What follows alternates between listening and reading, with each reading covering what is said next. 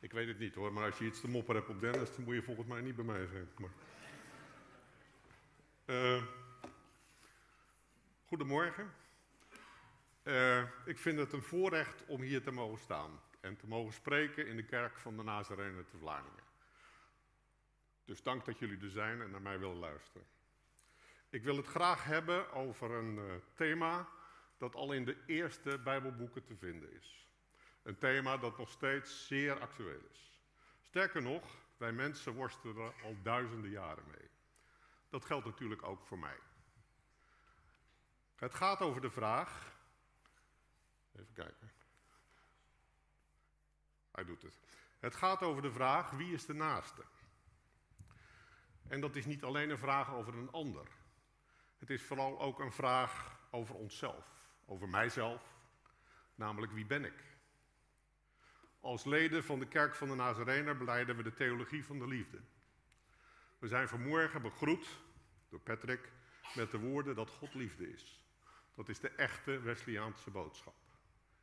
Hierbij hoort ook de boodschap dat het goede van God in ieder mens aanwezig is. Dat er in alles en iedereen iets goeds te vinden is. En dat we dat ook, ook mogen erkennen en herkennen en waarderen. Dat klinkt goed en daar wil je natuurlijk mee verbonden zijn. Nog sterker, daar wil je natuurlijk, ik heb het hier in mijn tekst onderstreept, natuurlijk mee verbonden zijn. Echter in de praktijk is heb God lief boven alles en je naast als jezelf helemaal niet zo eenvoudig. Want wat betekent liefhebben precies? En wie is dan je naaste? Vragen die de Joden 2000 jaar geleden ook al bezig hielden. Jezus wordt bevraagd door een godsdienstleraar, een schriftgeleerde, en vertelt een gelijkenis. Dit verhaal lijkt een recht toe, recht aan antwoord te geven, maar zit vol met religie, cultuur en politiek. Onze religie, cultuur en politiek zijn heel anders. Zo hoe moet je dit nou lezen? En nog belangrijker, hoe pas je dit dan toe? Voordat ik de tekst over het verhaal dat wij kennen als de barmhartige Samaritaan met jullie wil lezen, eerst iets over de tijd waarin dit verhaal zich afspeelt. De samenleving was uitermate gewelddadig. De Romeinen deelden te pas en te onpas straffen uit. Ze sloegen er bij het minste of geringste op los, om maar te zwijgen over de doodstraffen die ze voltrokken. Maar ook de Joodse machthebbers straften en deelden doodstraffen uit. Denk maar aan de veroordeling tot steniging van Stefanus. Ook het volk onderling was zeer, zeer gewelddadig. En wanneer er iemand iets deed of iets zei wat, niet, wat anderen niet beviel, was geweld dichtbij. Ook Jezus ontkwam een aantal keren aan zo'n volk, volksgericht. Er was ook een sterke eindtijdverwachting. De Messias komt en zal Israël uh, herstellen. Hij zal de Romeinen met geweld wegjagen en het koningschap herstellen. Ik vind het heel bijzonder, ik, weet niet of jullie dat ook vinden, maar ik vind het heel bijzonder dat eindtijdverwachtingen altijd komen met als uitgangspunt geweld. Er waren verschillende stromingen onder de Joden. Al die stromingen hadden verschillende verwachtingen over de voorwaarden waaronder de Messias zou komen. Om die allemaal te behandelen, dat voert te ver voor dit verhaal. Daarom alleen de voorwaarden van de schriftgeleerde, want dat is de man die Jezus bevroeg. Zij verwachten de, uh, de Messias pas wanneer iedereen de wetten zeer strikt, strikt zouden, zouden naleven. Vandaar het grote belang dat ze aan de wet hechten. Lees mee met me met dit in het achterhoofd en zie wat een bijzonder antwoord Jezus geeft. Eerste tekst uit Lucas 10. Dit vertelde, dit vertelde Jezus toen er op een dag een godsdienstleraar kwam die wilde onderzoeken of Jezus' ideeën wel zuiver waren. Hield hij zich wel aan de wet. Meester, vroeg hij, wat moet ik doen om eeuwig leven te krijgen? Jezus zei, wat zegt de, de wet van Mozes daarover? Hij antwoordde, u moet van de Heer uw God houden met heel uw hart, met heel uw ziel en met geheel uw verstand. En u moet net zoveel van uw naaste houden als van uzelf. Goed, zei Jezus. Doe dat en u zult eeuwig leven hebben. De man voelde zich aangesproken. Om zich te rechtvaardigen vroeg hij: Wie is eigenlijk mijn naaste? Als antwoord gaf Jezus hem een voorbeeld. Een man reisde van Jeruzalem naar Jericho. Onderweg werd hij door rovers overvallen. Ze rukten hem de kleren van het lijf, sloegen hem bont en blauw en lieten hem half dood langs de weg liggen. Toevallig kwam er een priester langs. Maar toen hij de man zag liggen, ging hij aan de overkant van de weg voorbij. Een tempeldienaar die voorbij kwam, deed hetzelfde en liet de man gewoon liggen. Gelukkig kwam er ook iemand langs die medelijden kreeg toen hij hem daar zag liggen. Het was een Samaritaan. De Samaritaan knielde naast hem neer, verzorgde zijn wonden met olie en wijn en legde er verband om. Daarna tilde hij hem op, zijn ezel, en ging er zelf naast lopen. Ze kwamen bij een herberg waar hij hem verder verzorgde. De volgende morgen gaf hij de herbergier twee zilveren munten en zei: Zorg goed voor hem. Mocht dit geld niet genoeg zijn, dan betaal ik de rest van de volgende keer wel. Wat denkt u? Wie van deze drie was de naaste van het slachtoffer van de roofoverval? De man die medelijden met hem had, was het antwoord. Precies, zei Jezus. Volg zijn voorbeeld dan. De schriftgeleerde citeert na een vraag van Jezus feilloos het, het gebod van de liefde uit Leviticus. Jezus reageert snedig. Doe dat dan. Reken maar dat de omstanders moesten lachen. De schriftgeleerde, enigszins in het nauw gedreven, vraagt wie de naaste is. Dat is niet zomaar een flauwe vraag. De Joden beschouwden alleen andere Joden als hun naaste. Dit ondanks de geboden in de Bijbel om voor de vreemdeling te zorgen. Schriftgeleerden, fariseërs en priesters definieerden het begrip naaste veelal nog strikter. Alleen degene uit hun eigen groep zagen zij als naaste. De vraag wie is mijn naaste wordt dus eerder gesteld als test dan, dan uit oprechte interesse in het antwoord. Een test voor Jezus of hij zich wel goed aan de wet houdt. Mocht Jezus slagen voor de test, dan was dit de basis voor theoretische beschouwingen waar schriftgeleerden zich in specialiseerden. Jezus gaat voorbij aan de test en maakt het antwoord heel praktisch. Nu de inhoud van de parabel. Een man reist van Jeruzalem naar Jericho. In andere vertalingen staat daalde af. Ik weet niet of je wel eens in Israël bent geweest, maar Jeruzalem is gebouwd op een heuvel en Jericho ligt in de buurt van de Jordaan, dicht bij de grootste landpunt, landput van de aarde. 400 meter diep, de Dode Zee. Hij wordt overvallen, mishandeld en naakt achtergelaten. Overigens een bewijs dat de maatschappij zeer gewelddadig was. Jezus maakte verder geen woorden aan vuil. Het was namelijk een normaal patroon in die tijd. Dan daalt er een priester af. Hij had zijn dienst in de tempel erop zitten. Hij ging immers weg uit Jeruzalem. Voor de tempeldienaar, de leviet, die daarna komt, geldt hetzelfde. Een priester en ook een tempeldienaar, een leviet, mochten doden niet aanraken. Ze mochten zelfs niet in de buurt van een dode komen. Want dan waren ze zeven dagen onrein. Dat staat in de wet. Roept dat bij jullie trouwens geen, niet direct gedachte op aan corona, quarantaine, zelfs isolatie? De man is er slecht aan toe.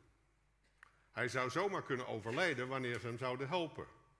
Daarom gaan ze met, volgens voorschrift met een grote boog om hem heen. Er is wel iets vreemds aan die afweging van de priester en de tempeldienaar. Hun werk zat er toch op. Toch kozen ze er niet voor om de man te helpen. Mogelijk zagen ze die man helemaal niet als hun naaste. Het lijkt er ook op dat de religie wel heel diep zit. Ook al hoeven ze geen taak meer uit te voeren, handhaven ze toch het voorschrift. Het voorschrift is belangrijker dan een mens in nood. De, de wet was dus niet van toepassing. Maar de wet had zich wel zo vastgezet in hun denken en handelen dat dit voor hen rechtvaardigde om de arme man alleen dood te laten gaan. Wij prijzen ons gelukkig dat we een dergelijke theologie niet hebben, toch? Maar uit onderzoek blijkt dat wij andere redenen hebben om ons net als de priester en de tempeldienaar te gedragen. Een onderzoek uitgevoerd door de faculteit Sociale Psychologie van de Princeton University in Amerika bewijst iets anders. Het onderzoek vond plaats onder studenten van de Bijbelschool verbonden aan deze universiteit. Een deel van de studenten werd gevraagd om, het, om een verhaal voor te bereiden over de barmhartige Samaritaan, net als vandaag.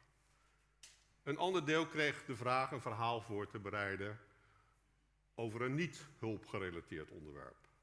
De presentatie zou worden gegeven in een ander gebouw dan waar ze normaal studeerden. En die gebouwen die waren verbonden door een lange gang. Voor beide groepen werd een deel van de studenten in een situatie gebracht waar ze min of meer moesten rennen om hun verhaal te houden. Het andere deel van de studenten kende die druk niet. Wanneer er een student onderweg was naar het andere gebouw, zakte er in de gang een showvol geklede man elkaar. De test was om te zien hoe de studenten zouden reageren. Dat was uiteraard niet bij hen bekend. De studenten waren allemaal uitgebreid getest en bevraagd op persoonlijkheid en religiositeit. Het schokkende resultaat van dit onderzoek was dat persoonlijkheid, religiositeit en zelfs het onderwerp van het, van het houden verhaal geen, ik herhaal, geen enkele invloed bleek te hebben op het wel of niet helpen van de persoon in nood. Sommige studenten die het verhaal over de barmhartige Samaritaan moesten houden, stapten in hun haast zelfs over de in elkaar gezakte man heen. De studenten die die haast niet hadden, bleken wel bereid om de man in nood te helpen. Heeft haast religiositeit vervangen als argument om zorg voor de medemens te negeren? Het lijkt in overeenstemming met, met, het boek Schaarste van twee Amerikaanse hoogleraren, die dat ook aantonen. Zij stellen dat gebrek aan tijd en geld ons gedrag bepalen. En er zit eigenlijk geen onderscheid tussen of je nou gebrek aan geld hebt of dat je gebrek aan tijd hebt. Het handelen is hetzelfde. In het studentenonderzoek bleek het gebrek aan tijd bepalend. Een confronterend onderzoek. Niet alleen voor die studenten, maar ook voor ons. Het is dus de vraag, wat is voor jou en mij het argument om iemand wel of niet te helpen? Laten we ons ook leiden door haast of druk? Vinden we ook argument om juist niet te helpen? Bij het uh, voorbereiden dacht ik hier uiteraard over na. En tot mijn schaam, schaamte moet ik bekennen dat er situaties zijn en zijn geweest dat ik andere zaken stelde boven mijn naasten. Ik schat in dat wanneer jullie erover nadenken, die situaties ook wel bovenkomen. Na de priester en de tempeldienaar komt er een Samaritaan langs. Samaritanen woonden in het midden van Israël. Ze stamden af van Joden die achtergebleven waren ten tijde van de Babylonische eh, ballingschap. Deze Joden hadden zich vermengd met buurtvolkeren, waaronder de Assyriërs. De Assyriërs waren op hun beurt door de Babyloniërs naar Israël gebracht. De Joden beschouwden de Samaritanen als tweedehands, eh, tweedehands, tweederangs burgers. Ja, dat is ook nieuw, ja. Uh, waarmee ze niet in contact wilden komen. Een groot strijdpunt was de plaats waar God aanbeden moest worden. Voor de Joden was dat de tempel en voor de Samaritanen de berg Gerizim. De Joodse wet zegt dat het in Jeruzalem moet gebeuren. In het Joodse denken was iedereen die zich niet aan de wet hield een zondaar. Dus ook, deze, dus ook een Samaritaan. Je moest uit de buurt blijven van een zondaar. De gewonde man verwacht daarom niets van de Samaritaan. Maar de Samaritaan doet iets onverwachts. Hij stopt en verzorgt de gewonde man. Hij laat de vijandschap voor wat het is en kiest voor degene in nood. Jezus stelt vervolgens de vraag wie zich als naaste heeft opgesteld. Dat is niet de vraag van de schriftgeleerde wie die vroeg wie de naaste is. Jezus keert de vraag dus om. Ook over de gewonde man valt iets op te merken. Deze Jood laat zich aanraken door een Samaritaan. En met zo iemand was contact uitgesloten. Degene waarvan hij de hulp verwacht had, laten hem liggen, maar een vijand kiest voor hem. Een duidelijke invulling van het gebod hebt u vijanden lief, valt, valt er moeilijk te geven. Jezus stelt in deze parabel de rigide invulling van de wet en de religie aan de kaak. Hij passeert ook culturele en politieke grenzen. En daarnaast herdefinieert hij het begrip naaste. De naaste is dus niet de ander. Jij en ik moeten de naaste zijn voor een ander. En die ander kan dus iedereen zijn. Iedereen die jou of mij op dat moment nodig heeft. Dat stelt ons dus voor vragen. Afhankelijk van de situatie kunnen we de priester, de tempeldienaar, de Samaritaan of de gewonde zijn. En wanneer zijn onze omstandigheden of zelfgecreëerde regels dusdanig dat we aan een ander voorbij gaan? Onze wereld is veel groter dan die uh, in dit verhaal. Betekent dat nog meer redenen om aan een ander voorbij te gaan? Stellen we de prestaties die we moeten of willen leveren boven de medemens? Economie, de afgod van deze tijd, lijkt dat te eisen. Welke rechtvaardiging hebben we voor onszelf bedacht om iemand in nood niet te helpen? Of is zelfrechtvaardiging niet nodig omdat we het door gebrek aan tijd niet eens zien? En wanneer je in de rol van de Samaritaan terecht bent gekomen, ben je dan echt bereid om iedereen te helpen? De vreemdeling, de vluchteling, de anders gekleurde, de anders seksuele, de onverzorgde, de wel of niet gevaccineerde, de. Vul maar in. Is er een limiet aan de hulp die je aan een ander wilt geven? Wanneer jij de mens in nood bent, wil je je dan door iedereen laten helpen? Wil je je laten helpen door iemand die anders is, in welke zin dan ook? Of zoek je het liever zelf uit? Accepteer je het wanneer iemand zich als je naaste opstelt? Misschien is het nog wel lastiger om Samaritaan of gewonde te zijn dan priester of tempeldienaar. Welke religieuze, culturele, politieke of economisch uh, economische barrières hebben wij opgeworpen? Wil je echt de naaste zijn? Moeilijk, moeilijke vragen. Te meer omdat Jezus ons direct aanspreekt op ons gedrag.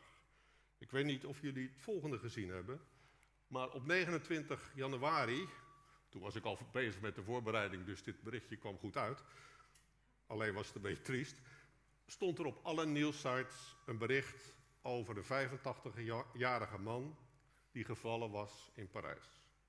Hij lag daar negen uur. Iedereen ging bij hem langs. Uiteindelijk kwam er een dakloze die de hulpdiensten inschakelde. Helaas voor deze man te laat. Een vriend van de overledene wijt het aan onverschilligheid en drukte. Daarnaast stelt hij zich heel eerlijk de vraag of hij wel zou stoppen voor een dakloze. Je naaste liefhebben als jezelf is dus geen theoretisch vraagstuk, maar vraagt om gedragsverandering. Ervaar je vreugde bij helpen of geholpen worden? De Amerikaanse schrijver Stephen Mitchell bedacht een vervolg op de gelijkenis van de barmhartige Samaritaan. De priester, de leviet, de Samaritaan en de man die in rovershanden viel, ontmoeten elkaar in de hemel en kijken met elkaar terug naar vroeger. Omdat de hemel geen verleden en geen toekomst kent, ontmoeten ze elkaar in de herberg op de weg naar Jericho. Oh, zegt de priester, ik vond het zo erg dat ik je niet heb geholpen. Ik heb mijn hart niet voldoende laten spreken. Maar ik werk er hard aan dat het me niet weer zal gebeuren. Dan komt de leviet aan het woord. De laatste keer dat ik onderweg stopte om een gewonde aan de kant van de weg te helpen, mishandelde, mij, mishandelde hij mij. En ging er vandoor met mijn horloge. Ik was bang toen ik je zag liggen. De Samaritaan vervolgt met: Ik had geluk dat ik op, de goede, op het goede moment op de goede plaats was. Ik dacht gewoon niet na. De olie en de wijn vergoten zich als vanzelf en de, verbonden, en de wonden verbonden zichzelf. Mijn probleem kwam pas later. Toen ik al die lof over mij heen kreeg. Het was zo moeilijk om mijzelf niet op de borst te slaan en mij beter te achten dan de anderen. De man die in rovershanden viel, nipt tenslotte nog een keer aan zijn glas wijn. Overigens ook uh, bemoedigend, deze boodschap. Naast de liefde begint eigenlijk altijd dicht bij huis. Als ik beter op mijzelf had gepast, als ik meer om mijn naast had gegeven, dan was ik niet zo roekeloos geweest om zomaar die weg naar Jeruzalem, van Jeruzalem naar Jericho te nemen. Ik vraag jullie om vergeving, maar ik ben jullie alle drie heel dankbaar. Zonder jullie gelijkenis zou ik het er nooit levend van afgebracht hebben. Weer die vraag. Wat zou ik? Wat zou jij doen? Uit dit laatste verhaaltje wordt het duidelijk dat situaties ons in verschillende posities kunnen brengen. Posities die veelal worden bepaald door religieuze, culturele, politieke of economische grenzen of barrières. Jezus stapt over al die barrières heen. In zijn koninkrijk zijn er geen grenzen die mensen buitensluiten. Iedereen hoort erbij. Iedereen is met elkaar verbonden. Er zijn geen vijanden. Jij en ik zijn één. In zijn geest zijn we verbonden. Is dit eenvoudig? Of is het wellicht ongemakkelijk? Jezus volgen trek je ook uit je comfortzone. Zijn die vervelende collega, de boze buurman, ook kinderen van God? Zijn al die mensen die ik liever mijd, ook kinderen van God? Hoort de vreemdeling er ook bij?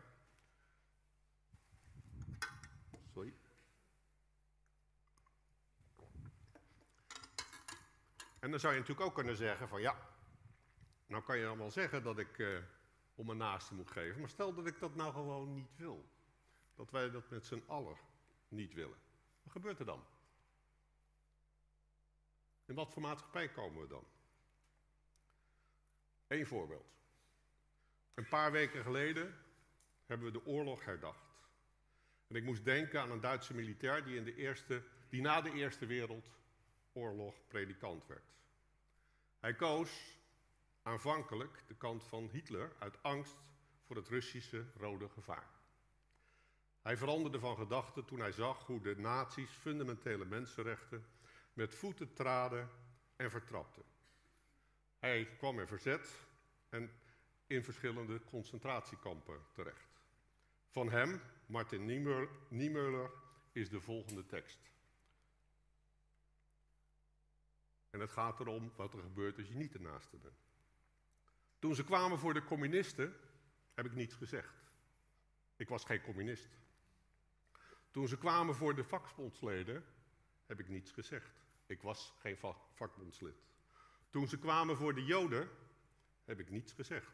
Ik was geen Jood. Toen ze kwamen voor de katholieken, heb ik niets gezegd.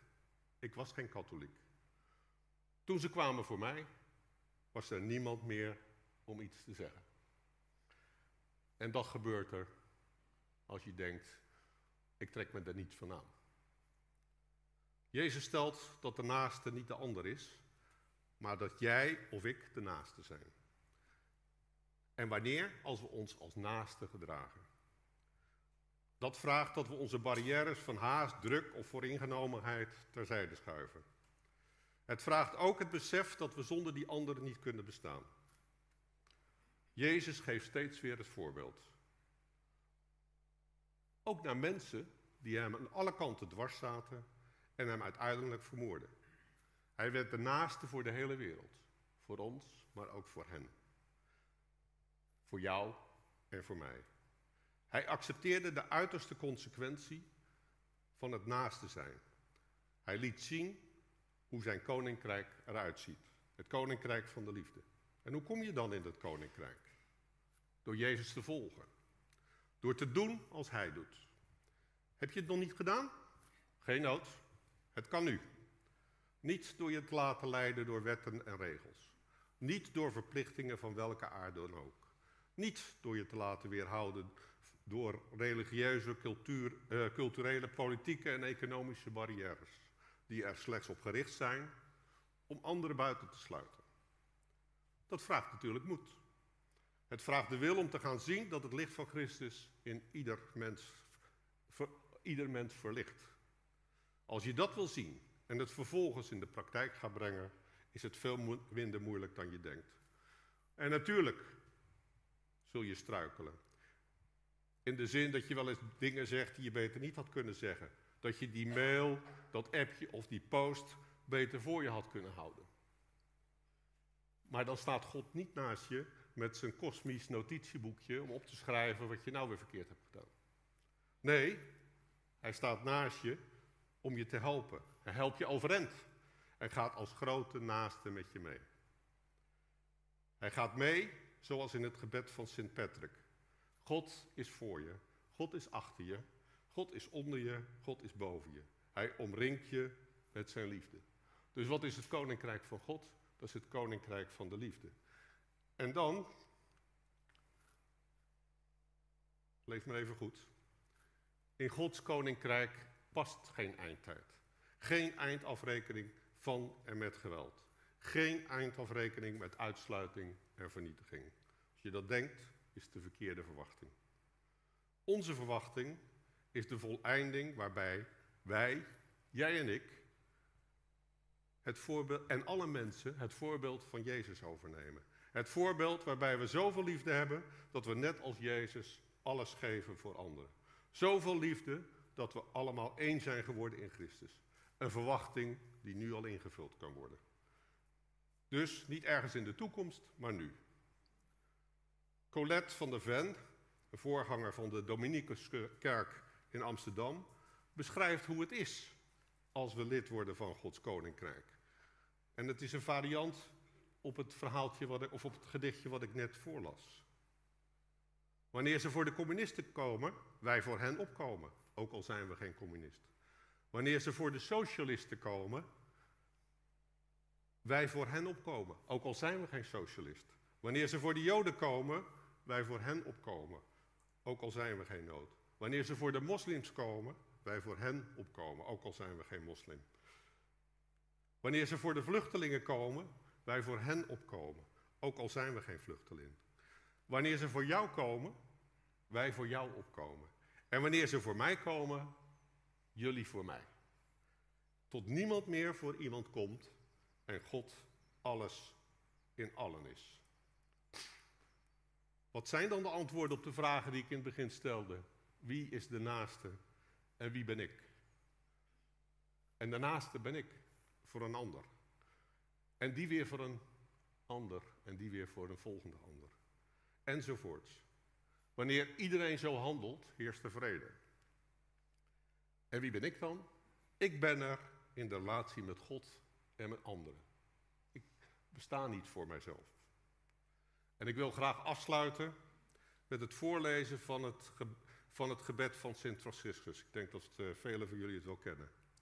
Heer, maak mij tot een instrument van uw vrede. Laat mij lief, lief brengen, liefde brengen waar haat is. Eenheid waar mensen verdeeld zijn. Vergiffenis aan mensen die zwak zijn. Laat mij hoop geven aan wie niet meer hoopt. Geloof aan wie twijfelt. Laat mij licht brengen waar, waar het duister is. En vreugde waar mensen bedroefd zijn. Dit is de laatste sheet, eh, Patrick. Help mij, Heer, help mij niet zozeer om zelf gelukkig te worden, maar gelukkig te zijn om anderen gelukkig te maken. Niet zozeer om zelf begrepen te worden als om anderen te begrijpen. Niet zozeer om zelf getroost te worden als om anderen te troosten. Niet zozeer om, om bemind te worden als om te beminnen. Want als ik geef, zal mij gegeven worden. En als ik vergeef, zal mij vergeven worden. Als ik sterf, zal ik voor eeuwig leven. Amen? Amen.